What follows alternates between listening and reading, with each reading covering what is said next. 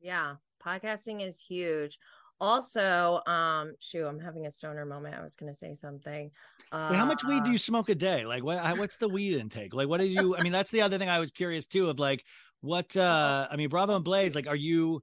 And see, I have always with weed, I have this weird relationship with it where I can, if I do it, like I'm out. Like I'm not out like I pass out, but I'm out like I just I can't work. I can't. Yeah. I can't do things on weed. Like yeah. my buddy is a my buddy can like wake and bake and he yeah. is so productive he's like i'm like but me i do it i'm just like an idiot and then i try to jam as much food in my and i get nervous about losing that control i mean i still yeah. do i mean i'll still smoke some weed here and there yeah. when i know i can just watch tv but i know i couldn't operate a podcast on weed you know oh the the only issue i have really is like sometimes i forget what i'm saying like i just did before but really i'm I consider it like microdosing, which is really just not getting like lit off your ass and like being able to still function. If I get too stoned, sometimes I'm like, okay, this that was not productive. And like I don't even really try I don't try to get like that. And I don't it's kind of hard for me to get to that point because I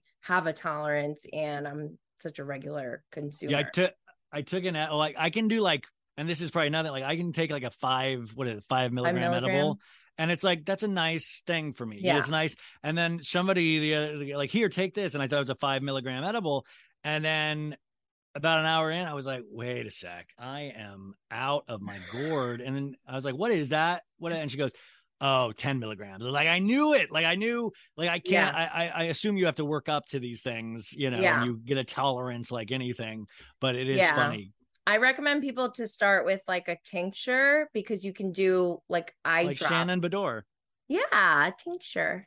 or was that Kelly Dodd? Who is, is one of those? I think it was Shannon. Yeah, and then Heather Dubrow was she brought microdosing onto Housewives. That was that was huge for the cannabis community. That I mean, wasn't it huge for? I mean, didn't we see Eva on Girls Trip season two? Not only smoke cigarettes, but smoke huge. a joint on camera. That I was like, this. I was like, this feels historic. I don't it know. Is it is historic. That was the first time they've ever had a dispensary on any kind of housewives. It's weird that because it was like on Peacock and it hasn't been on Bravo yet, but I'm excited for it to go on Bravo because that that is huge for the cannabis community. There are laws right now because it's federally illegal where certain mm. networks like they're not allowed to oh. it. It's like illegal to promote it, but there is a bill that's working to be passed so that once they do, once they flip that switch, all these cannabis companies are going to be pouring so much money into advertising. It's going to be insane. And like right now, the workaround is like people like me who have an audience who like there's, you know, we can, I can just talk about it or, you know, there's, yeah. there's certain things like I don't smoke in like a po well i do smoke in post sometimes but like certain words you can't use like on social media. So it there's like certain things that i i've learned over the years because i mean even though bravo and blaze started you know like a, a little over a year ago i've had other accounts but this was like the first time i really went all in with bravo and blaze. So it's really only been like a year that i've hit the ground and really have been like, okay, I'm that's amazing. I'm doing this. And Wait, then, so is the goal is the goal to see like eventually like I would I need to see Kathy Hilton with a three foot graphite bong. Is like is oh that gosh. what we're working was, towards? Like, do we want to see a bong on these shows? I was trying to manifest Kathy like slipping the ladies edibles last season, but that didn't happen. Well, I want to um, go even further. Like, let's do mushrooms on one of these trips. Let's do yes! like put it into the like i mean let's get a full trip experience going or let you know like we've already potentially seen cocaine and we just don't know about it. Like i feel like we've seen a lot of that but why don't we get into like you know the, well, the, the toms did. They did shrooms when they were brainstorming. Yes very and by the way that i was i did an interview with sandoval where i went to his that that's all very real. Sandoval oh, is a, i'm sure. I uh, I have seen Tom Sandoval's band now uh, bunch of times, which I is hysterical. and I think well, they did uh they did a show at the Canyon Club and it was in January of this this year. And I was doing like dry January. And this is how like this is like my mind is like works like an idiot. And I was like, you know what? I have some mushrooms and I have these like little microdose mushrooms that my friend Mediza like makes and and gave to me, and I was like, I, will take a couple of those instead of drinking, you know, like I'll do yeah. that, and that'll be good. And I always like don't I always forget that mushrooms literally they call it a trip for a reason. It's not like so I was like microdosing and there were these little pebbles, but I didn't realize that they were really strong until yeah. after.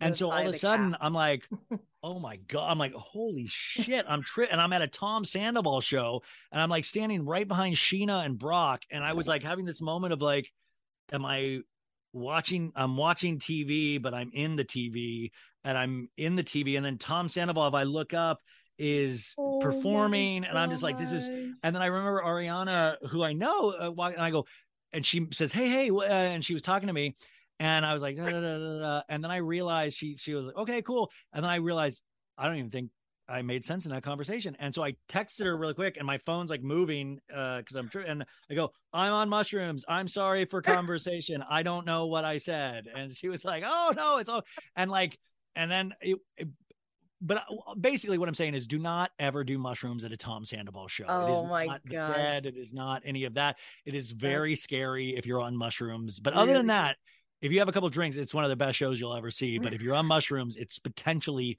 a nightmare. Like I it was just truly I, a nightmarish experience. I am loving Tom living out his dream. Like he's been talking about this since the beginning. Like I commented on one of his posts. I just love that he's doing what he always wanted to do. And I said, I wish you started doing this 10 years ago. Like literally. Well, he didn't have like he's he's, he's so leveraging happy. he's leveraging the power that he I mean, this is like and and Sandoval especially gets shit on a lot. And you know, Sandoval will admit he has ADD.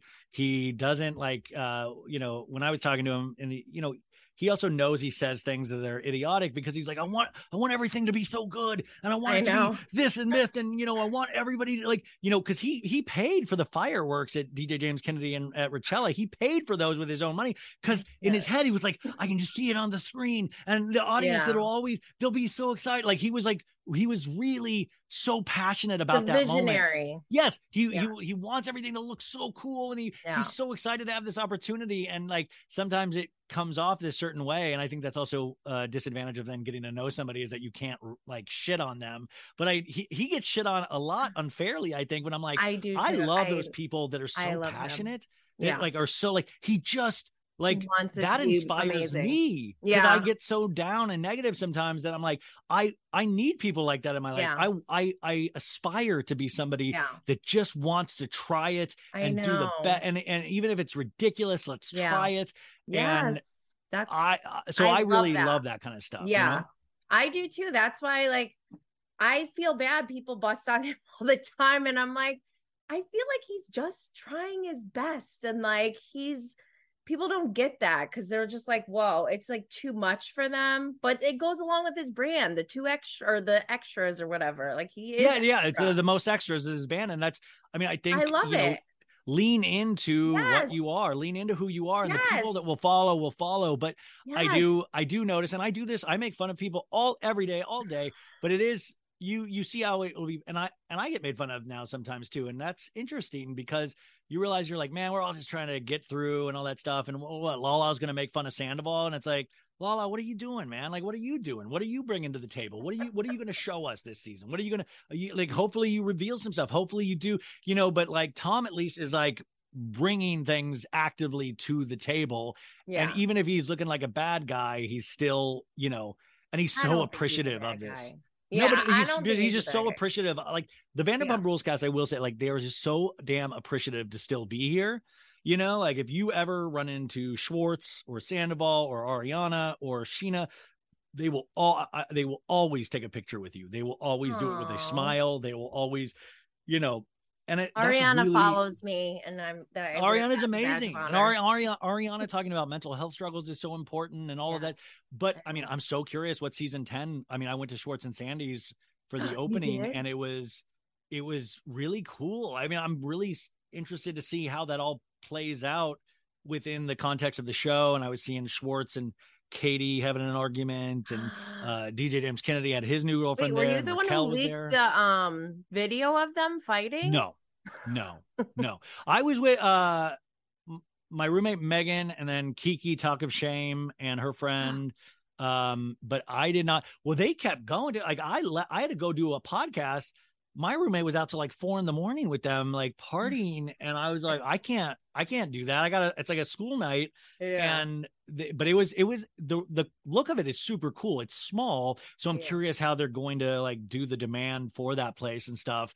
But I'm I I I'm somebody like I just love Vanderpump Rules, and I'll go down with the ship. I'll watch every season of that until it like. Me we- too. I'm not a fair weather fan. Like I will go down with any of these, any Housewives franchise, any of that. I'll watch until it's over. You know.